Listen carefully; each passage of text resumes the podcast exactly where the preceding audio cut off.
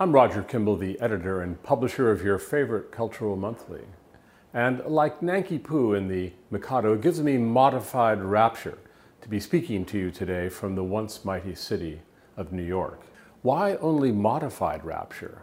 Well, this was meant to have been an in person event, and I was looking forward to mingling among you, improving beverage in hand, introducing you to my friend Conrad Black, who would then enlighten us about the likely fate of the United States of America.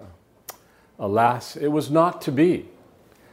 Like Moses at the threshold of the promised land, Conrad was denied entry to the United States. Why? We are not quite sure. Probably it had something to do with the COVID protocols, our latest gift from the Chinese government. Well, Anyway, Conrad couldn't come. He was denied entry at the border, and so here we are. The wonders of modern technology have allowed us to bring you Conrad's talk, nevertheless. He was filmed just a couple of days ago in Toronto, and here I am in New York. The wonders of technology, again, will meld these two, these two talks together into a seamless whole we can't get rid of COVID yet through technology, nor can we train our masters in Washington, but we can do this at least. Let me say just a few words about Conrad Black, Lord Black of Crossharbour.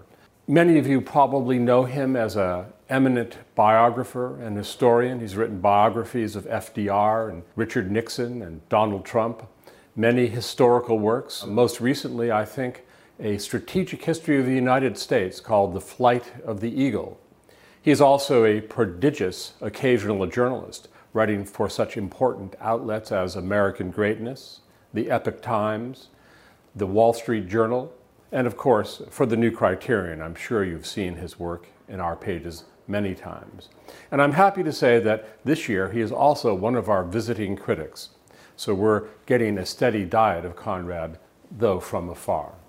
Conrad was also, of course, the proprietor of the London Telegraph, the Spectator, the Jerusalem Post, and many other newspapers.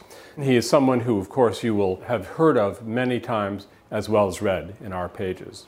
So, although Conrad is not here with us in person, he's here with us in spirit, and his talk about the possible decline of the United States. We've had a very trying several months here in this country. Is it permanent? Is it irreversible? Conrad will tell us. I'm so happy that we are able to bring you this program, at least, if not in person, then in, in spirit, to our many friends and supporters of the Circle group for the New Criterion. Thank you. I hope you enjoy Conrad's talk. The answer to the question that Roger Kimball gave me for reply is that no, the United States is not in irreversible decline at all. It is at a plateau which should be sustainable for a long time, and it has had an untimely and even freakish confluence of unfortunate circumstances. But the United States is today no less important a country in the world than it was a year ago, or 10, or 20, or 30 years ago. It was only 30 years ago that it led the West to the greatest and most bloodless strategic victory in the history of the nation state, in the disintegration of its only rival as a superpower in the world. This disintegration occurred as a result of the inspired policy of containment, followed by 10 consecutive presidents of both parties, and no shot in anger was ever exchanged between the United States and the Soviet Union irreversible decline is what gradually drove down Spain and Turkey and the Habsburg Empire from the late 16th century into the 20th century. One often hears a good deal of glib talk comparing the United States to the late Roman Empire. This is not informed opinion. There were, depending upon how you count them, 50 Roman emperors from Augustus to Romulus Augustulus from 27 BC to 453 AD, and 38 of the 50 died violently. After Constantine died in 337, Rome was ever more frequently and heavily dependent upon mercenaries, frontier barbarians of questionable loyalty, and the interventions of religious leaders. Later Roman government was thoroughly debased and was mainly conducted by warlords who had no real fealty to Rome at all. And even after 700 years of preeminent influence in Western Europe, when the empire was more or less competently directed from Rome, and after a century of increasing chaos, after it collapsed and was overwhelmed by barbarian masses, the Eastern Roman Empire soldiered on for nearly another thousand years. It took until extremities of institutional decrepitude, venality, and fragmentation were completely out of control before Rome could clearly be described as being in irreversible decline. Obviously, this has no parallel with the present United States.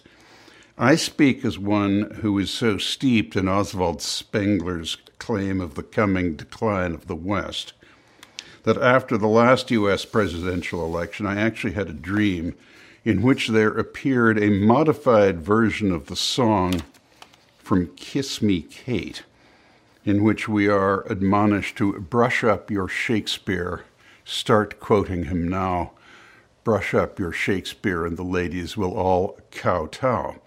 In my subconscious version, Spengler replaced Shakespeare, and if we brushed him up, we would all better kowtow to the Chinese. The thought that the inexorable decline had begun certainly seemed plausible, but on considering it carefully, and despite the inauspicious beginning of the present administration, I do not think that any such conclusion is justified. The United States is fundamentally a much more powerful country than China, which has scanty resources, an aging and overlarge and culturally unhomogeneous population, riven by corruption, 40% a command economy, and with no civilian institutions that are respected in or outside the country. Several hundred million Chinese still live as their ancestors did 2,000 years ago. China is the greatest economic development story in history, and this is the first time a formerly great power ceased to be one and has, after a lapse of 500 years, regained that status. The Chinese challenge has only assumed the proportions it has because of the sudden fragmentation of the normal political consensus on national security matters in the United States. This is a temporary phenomenon that has been aggravated by long pent up racial dissension that has erupted in what must be its final demonstrative stage. Militant African Americans are making demands and inflicting destruction on a scale that would have been more appropriate and less surprising 60 years ago. These are now sociopathic attitudes but they are unrepresentative, though not completely inexplicable. Annoying and worrisome though they are, these events are not entirely negative, and I will return to that point. The United States had not really thought in terms of being a great power in the world at all until the early years of the 20th century, when President Theodore Roosevelt expanded the Navy and sent it around the world, built the Panama Canal, and mediated peace in the Russo Japanese War. Isolationism returned and was entrenched in neutrality by President Wilson in World War I until the German emperor forced the United States into the war by attacking and sinking its merchant vessels on the high seas. This produced the second foray of the U.S. into international affairs when President Wilson electrified the world in his war message to the Congress on April 2, 1917. He said, The world must be made safe for democracy. It is a fearful thing to lead this most peaceful people into the most terrible and disastrous of all wars. Yet the right is more precious than peace, and to such a task we can dedicate our lives and our fortunes everything that we are and everything that we have, with the pride of those who know the date has come when America is privileged to spend her blood and her might for the principles that gave her birth and happiness and the peace which she has treasured. God helping her, she could do no other. The German provocation of the United States to enter World War I was equaled only by the Japanese and German initiation of war against the United States in World War II and by Stalin's provocation of the Cold War as the greatest strategic mistakes of any countries of the 20th century. the common failing of all of them was the underestimation of the power of the United States and all these adversaries were laid low as a result of it. From Wilson's time comes the American political requirement for a moral justification for the use of force, which has sometimes created national divisions, as during the Vietnam War, that can be mistaken for decline. All knew that between these events, from 1917 to 1946 or 7, and despite the interruption of the Great Depression, the central fact of world affairs was the absolute and comparative and unprecedentedly swift rise of the power and influence of the United States in the world. But even then, there were occasional claims that America was entering into a period of decline, and not just from leading rival alternate regimes. Dr. Joseph Goebbels in the 30s regularly proclaimed the superiority of Nazi society and the German economy over America's. And in 1963, Soviet leader Khrushchev famously said, We will bury you. There was no shortage of local pessimists who agreed with them. It is a good thing not to underestimate one's rival, and the American leadership did not underestimate the menace presented to it by the Third Reich, the Soviet Union, and now China, though these three threats are easily distinguishable and have been gradually less deadly and uncivilized. The United States had the good fortune to have a leader during the Nazi threat who knew Germany intimately. FDR knew Germany and other Western European countries well and spoke German and French fluently. As president, he always spoke German to visiting German speakers, even bilingual ones, including Albert Einstein, Thomas Mann, and Hitler's finance minister, Hjalmar Horace Greeley Schacht. President Roosevelt saw, as soon as Mr. Churchill did, that it would be impossible to cooperate or probably even coexist with Hitler. After the fall of France in 1940, as he broke a tradition as old as the Republic in seeking a third term, President Roosevelt saw that if Germany were able to absorb Polish, Czech, Scandinavian, Dutch, Belgian, and French populations whose territory it had occupied, and to assimilate those populations over a couple of generations, Greater Germany would have a larger population than the United States, and its industrial capacities would be approximately as great. In those circumstances, this Greater Germany's preeminence in Europe, and if its existing alliances with Japan and the Soviet Union continued, Germany's leadership of the entire Eurasian landmass would prove a deadly threat and rivalry to America's just emerging preeminence in the world. Eurasia is a substantially greater strategic base than the Americas if it could be pulled together under a unified government or coalition of two or three like minded and antagonistic powers. The United States and the world were fortunate that the statesmanship and war leadership of Roosevelt and Churchill transformed the desperate summer of 1940 when Germany, Italy, Japan, and France were all in the hands of dictatorial regimes hostile to the Anglo Americans, to the triumph of the summer of 1945, when all of those countries, except a small piece of Germany, were in the hands of Anglo Americans discovering or reverting to democratic rule and well launched towards becoming flourishing allies of the Anglo Americans.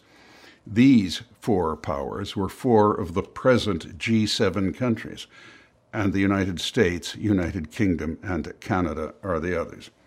And in this great transition, in subduing the principal enemy, Nazi Germany, The Soviet Union had endured over 90% of the casualties and 95% of the physical damage as between the United States, Soviet Union, and the British Empire.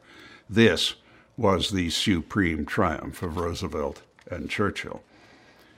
Roosevelt, as a member of the Wilson administration, had believed in the concept of the League of Nations, not as a panacea to the world's ills, but as a gentle introduction of the United States to fuller participation in the international community.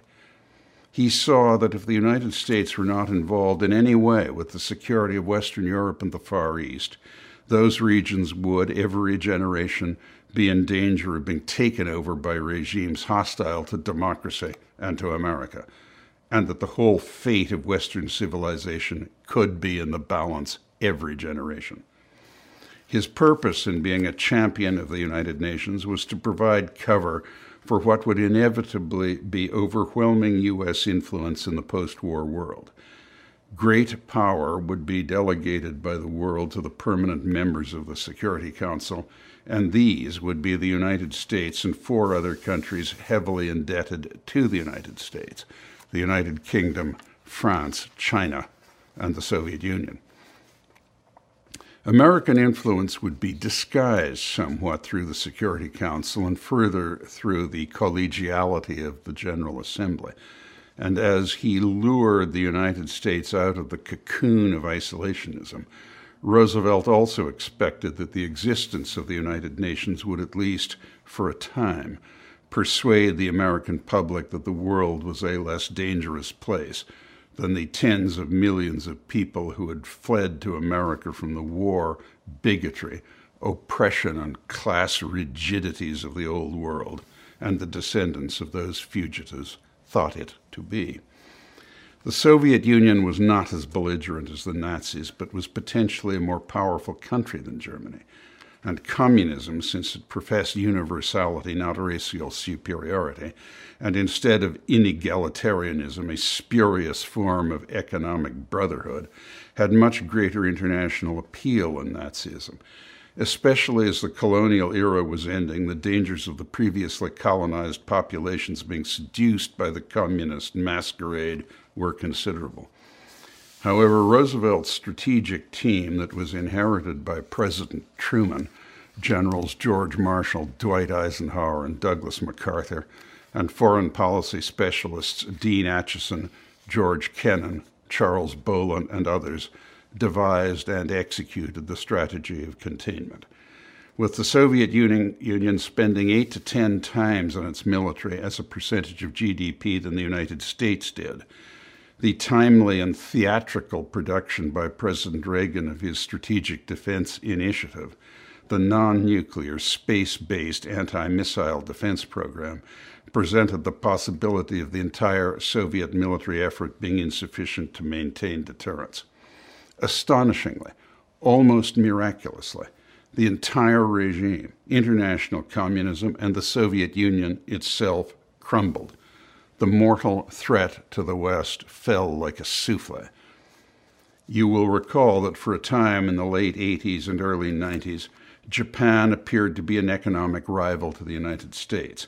And in a new world where peace would be undisturbed, at least between the major powers, it was instantly thought to be an advantage that Japan, in consequence of its surrender and the subsequent government of the country by General MacArthur, had forsworn a serious military capacity, that the avoidance of this burden would facilitate its supposedly irresistible encroachments upon American manufacturing and finance superiority.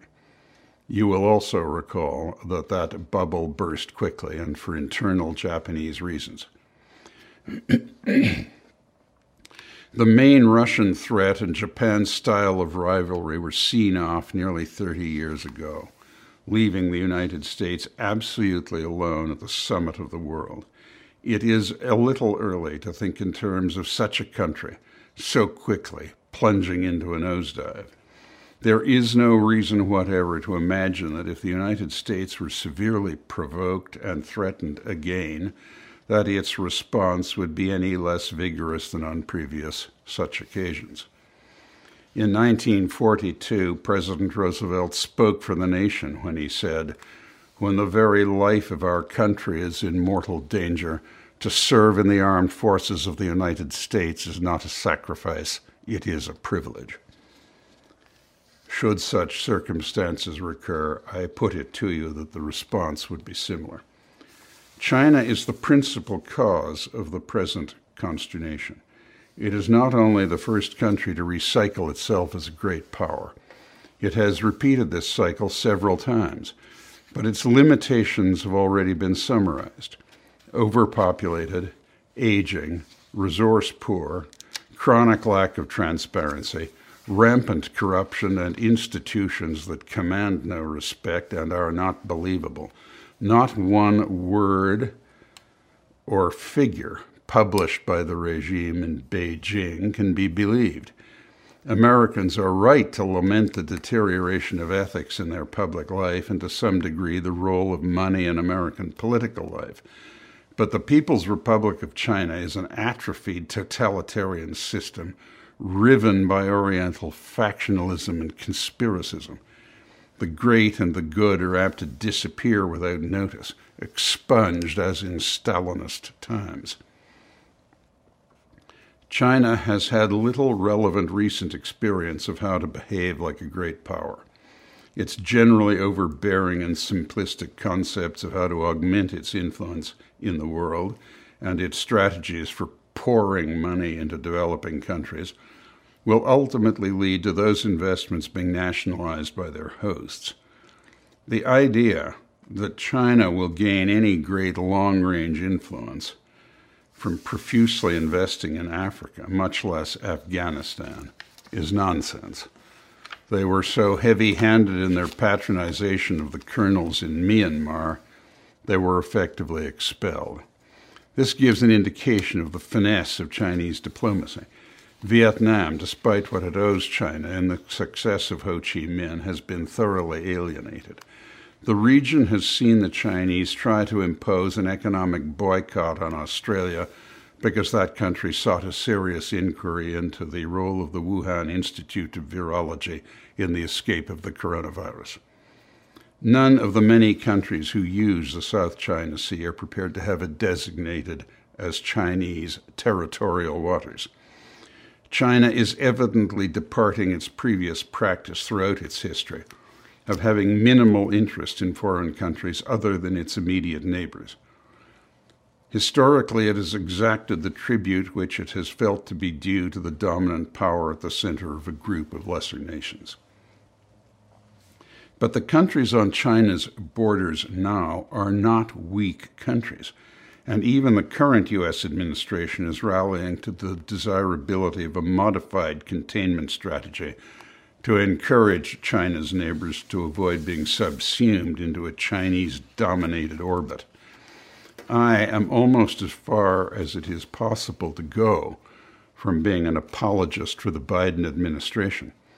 But if it were possible, to be confident that, shambles though it was, the departure from Afghanistan would be followed by severance of military aid to Pakistan, whose duplicity with America's local enemies has been outstanding in its insolence, and a retrenchment to a more defensible perimeter for the containment of China, that would be a cause for reassurance rather than anxiety. If China wants to put its famous Belt and Road through Pakistan, Afghanistan, and Iran, the United States and its allies, when they have finished reinvigorating their faith in the alliance with Washington, will be able to draw a firm line as advantageous to the West as was the Cold War division of Europe. This NATO of the East, but with a substantial economic component as well, perhaps based on the reconfigured Pan Pacific Trade Partnership, would be based on the solidarity of the US, Japan, Australia, South Korea, Vietnam, Thailand, Malaysia, Philippines, Indonesia, Singapore, New Zealand, India, and in economic terms only, unless China really forced the issue, Taiwan. If the posture of such an association was clearly defensive and chiefly motivated by a desire for increased prosperity in the region, while resisting Chinese aggrandizement, such as in the South China Sea. And if it received consistent and substantial support from the United States, it would succeed. China would have no possible way of surpassing or dangerously threatening the economic or military strength or comparative democratic and civil rights credentials of such a formidable group of countries. The principal danger that could be posed by China, and practically the only danger that could be posed by Russia, would occur if Russia were so sharply faced down by the West that it rented important parts of Siberia to China for exploitation of its resources by surplus Chinese if China were to move 50 million people into the almost untouched Siberian treasure house of vast resources in exchange for a royalty paid to the Kremlin, that collaboration would be dangerous to the United States, and that is why President Trump and others who did not wish to drive Russia into the arms of China were correct. It should be possible to outbid China for Russia's goodwill without recreating much of the USSR. And in a broader sense, we certainly want Russia in the Western world. While the Cold War was in progress, the eastern edge of the Western world was only 100 miles beyond the Rhine at the East German border. It has now advanced into eastern Ukraine, and we wish to embrace Russia as the Western European powers did from the time of Peter the Great to the Bolshevik Revolution. Russia is truculent and particularly testy after its decisive defeat in the Cold War. It should be possible to trace a path between appeasement of Russian revanchism and such a cold repulse that the Kremlin consents to live as a rentier of China. It is not clear that the Biden State Department or National Security Council think in such realistic terms of the American national interest but all the elements are at hand to assure a successful response to the Chinese challenge, especially as the Chinese are not nearly as ambitious or reckless as the Nazis and are much more economically successful and amenable to coexistence than were most of the pre Gorbachev leaders of the Soviet Union.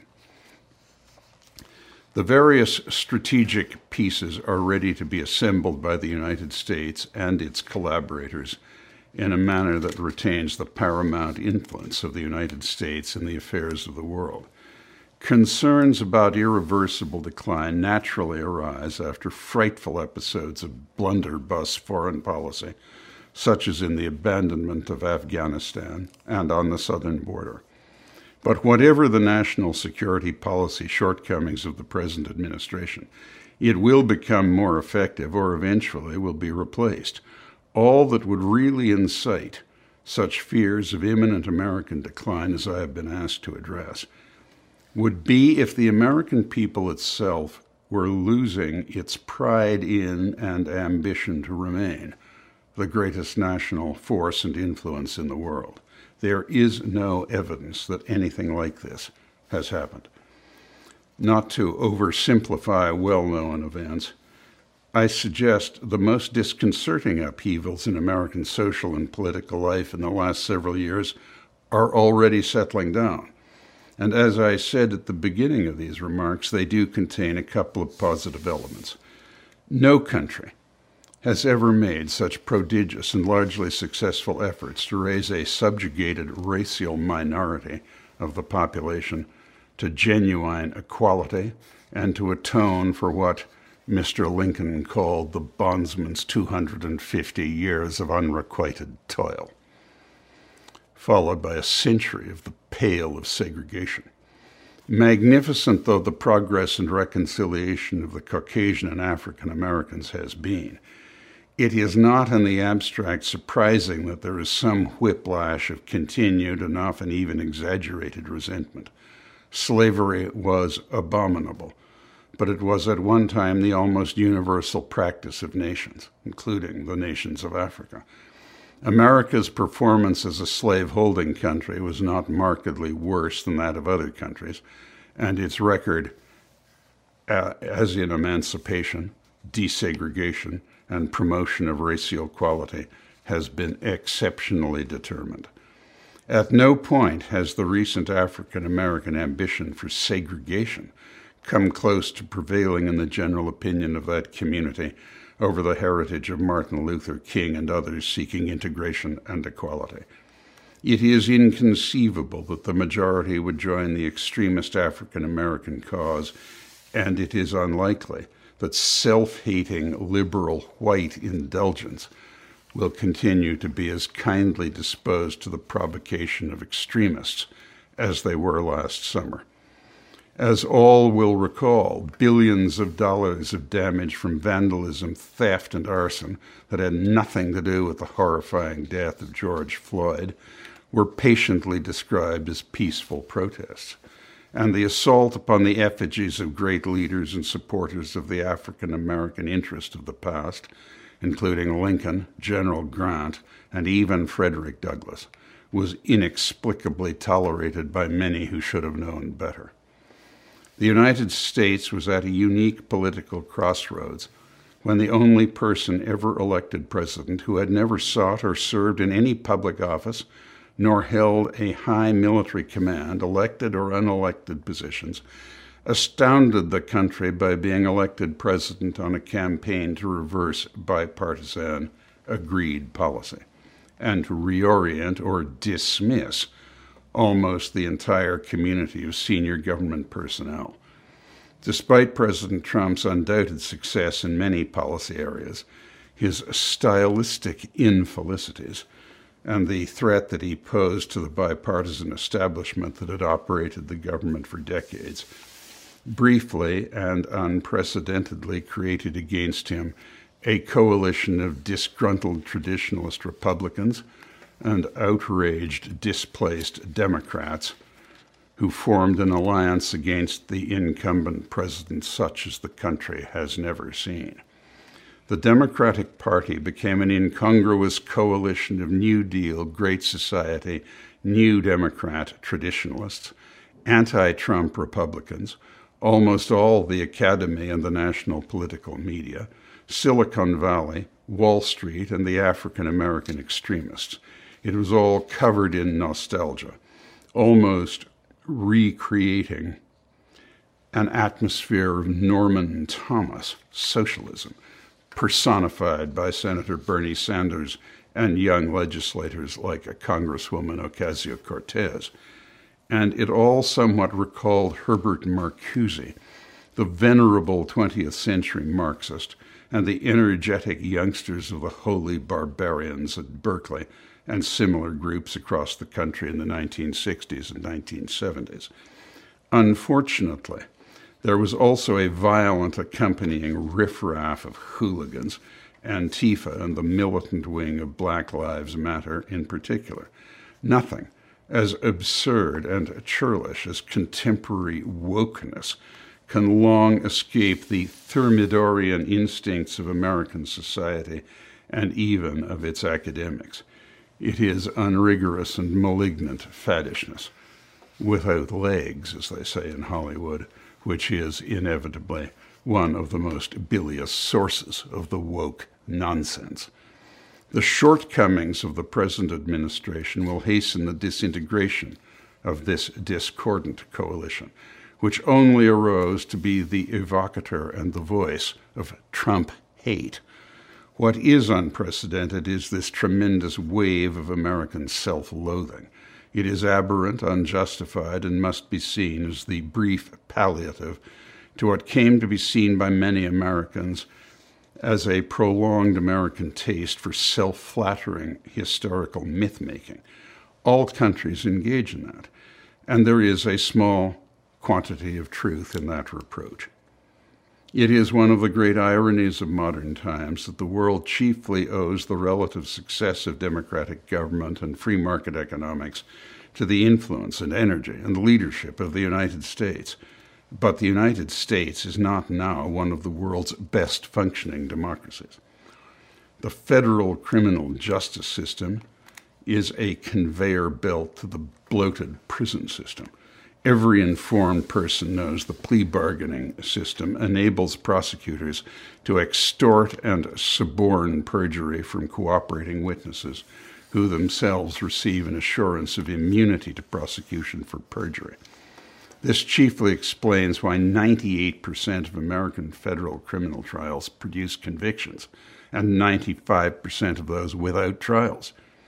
The United States has six to 12 times as many incarcerated people per capita as the most comparable countries, the large, prosperous democracies Australia, Canada, France, Germany, Japan, and the United Kingdom.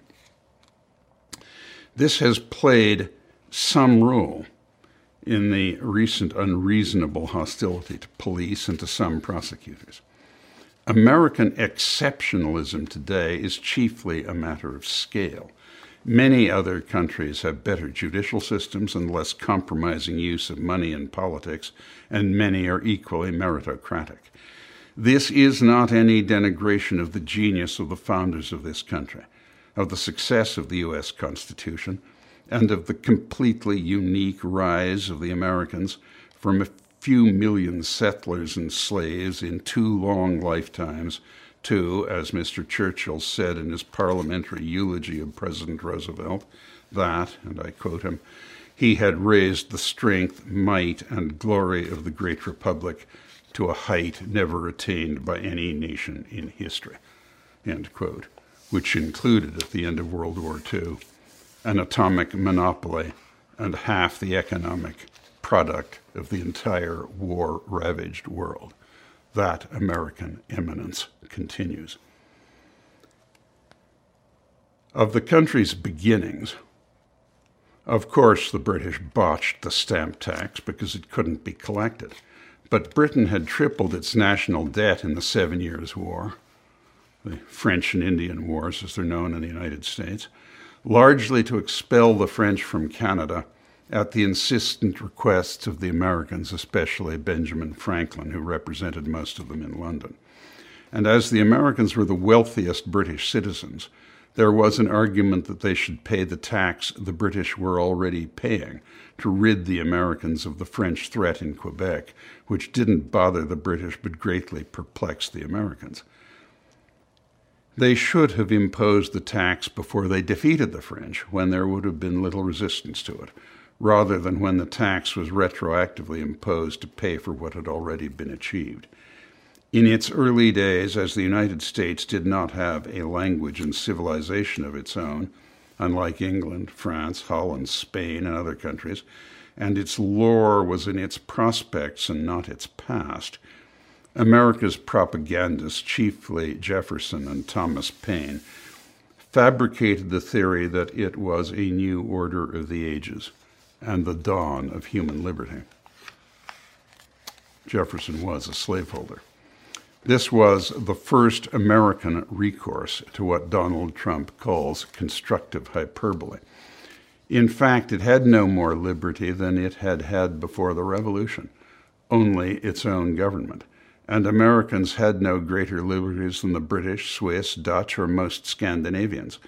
But they had the genius of the spectacle, and the world was riveted by the American experiment and has not ceased to be so. I do not for a moment diminish American traditions. It is a magnificent country with a tremendous level of achievement in almost every field. Countries of such fermentation and vital energy are not in decline. It is rather at a point of renewal, made even more intense than it would normally be by the tumult of the Trump and Biden elections, and in very different ways the uniqueness of their administrations in these perilous times. Donald Trump did the nation a service in recognizing the level of public discontent and the drift away from an incentive economy and into indecisive foreign policy. He achieved a great deal, especially in eliminating unemployment and generating greater percentage economic growth among the lowest 20% of income earners than the highest 10%. But his war on the political establishment made him vulnerable and his vulnerabilities were compounded by his bombast and tactical errors at times. But his enemies strained the system by defaming him as an agent of a foreign power, by abusing the impeachment process, by rendering the 2020 election result questionable by their handling of over 40 million mailed, dropped, or harvested ballots, most of which could not be verified. And finally, by launching a war of extermination against anyone who questioned the result of the election. The result is questionable, but it is over, and the administration that has been installed has not so far been competent. If it doesn't raise its game, either Trump or a candidate supported by him will be elected in 2024. But the crisis of society is passing, even if public policy problems are not. Trump is mellowing. The effort to use the rickety platform of the Democratic left to transform the United States into a torpid socialist country will fail. Adam Smith famously said, There is a great deal of ruin in a country. And there is a great deal of general failure before a great nation comes into inexorable decline. This is no time for complacency, but no such decline is in process. Americans are still highly motivated and very patriotic. American political institutions, though strained and tainted at times, still function the national political media are starting to retrieve a modicum of professionalism. And China has no answer to the full force of American creativity, spontaneity, and focused national determination. Thank you very much.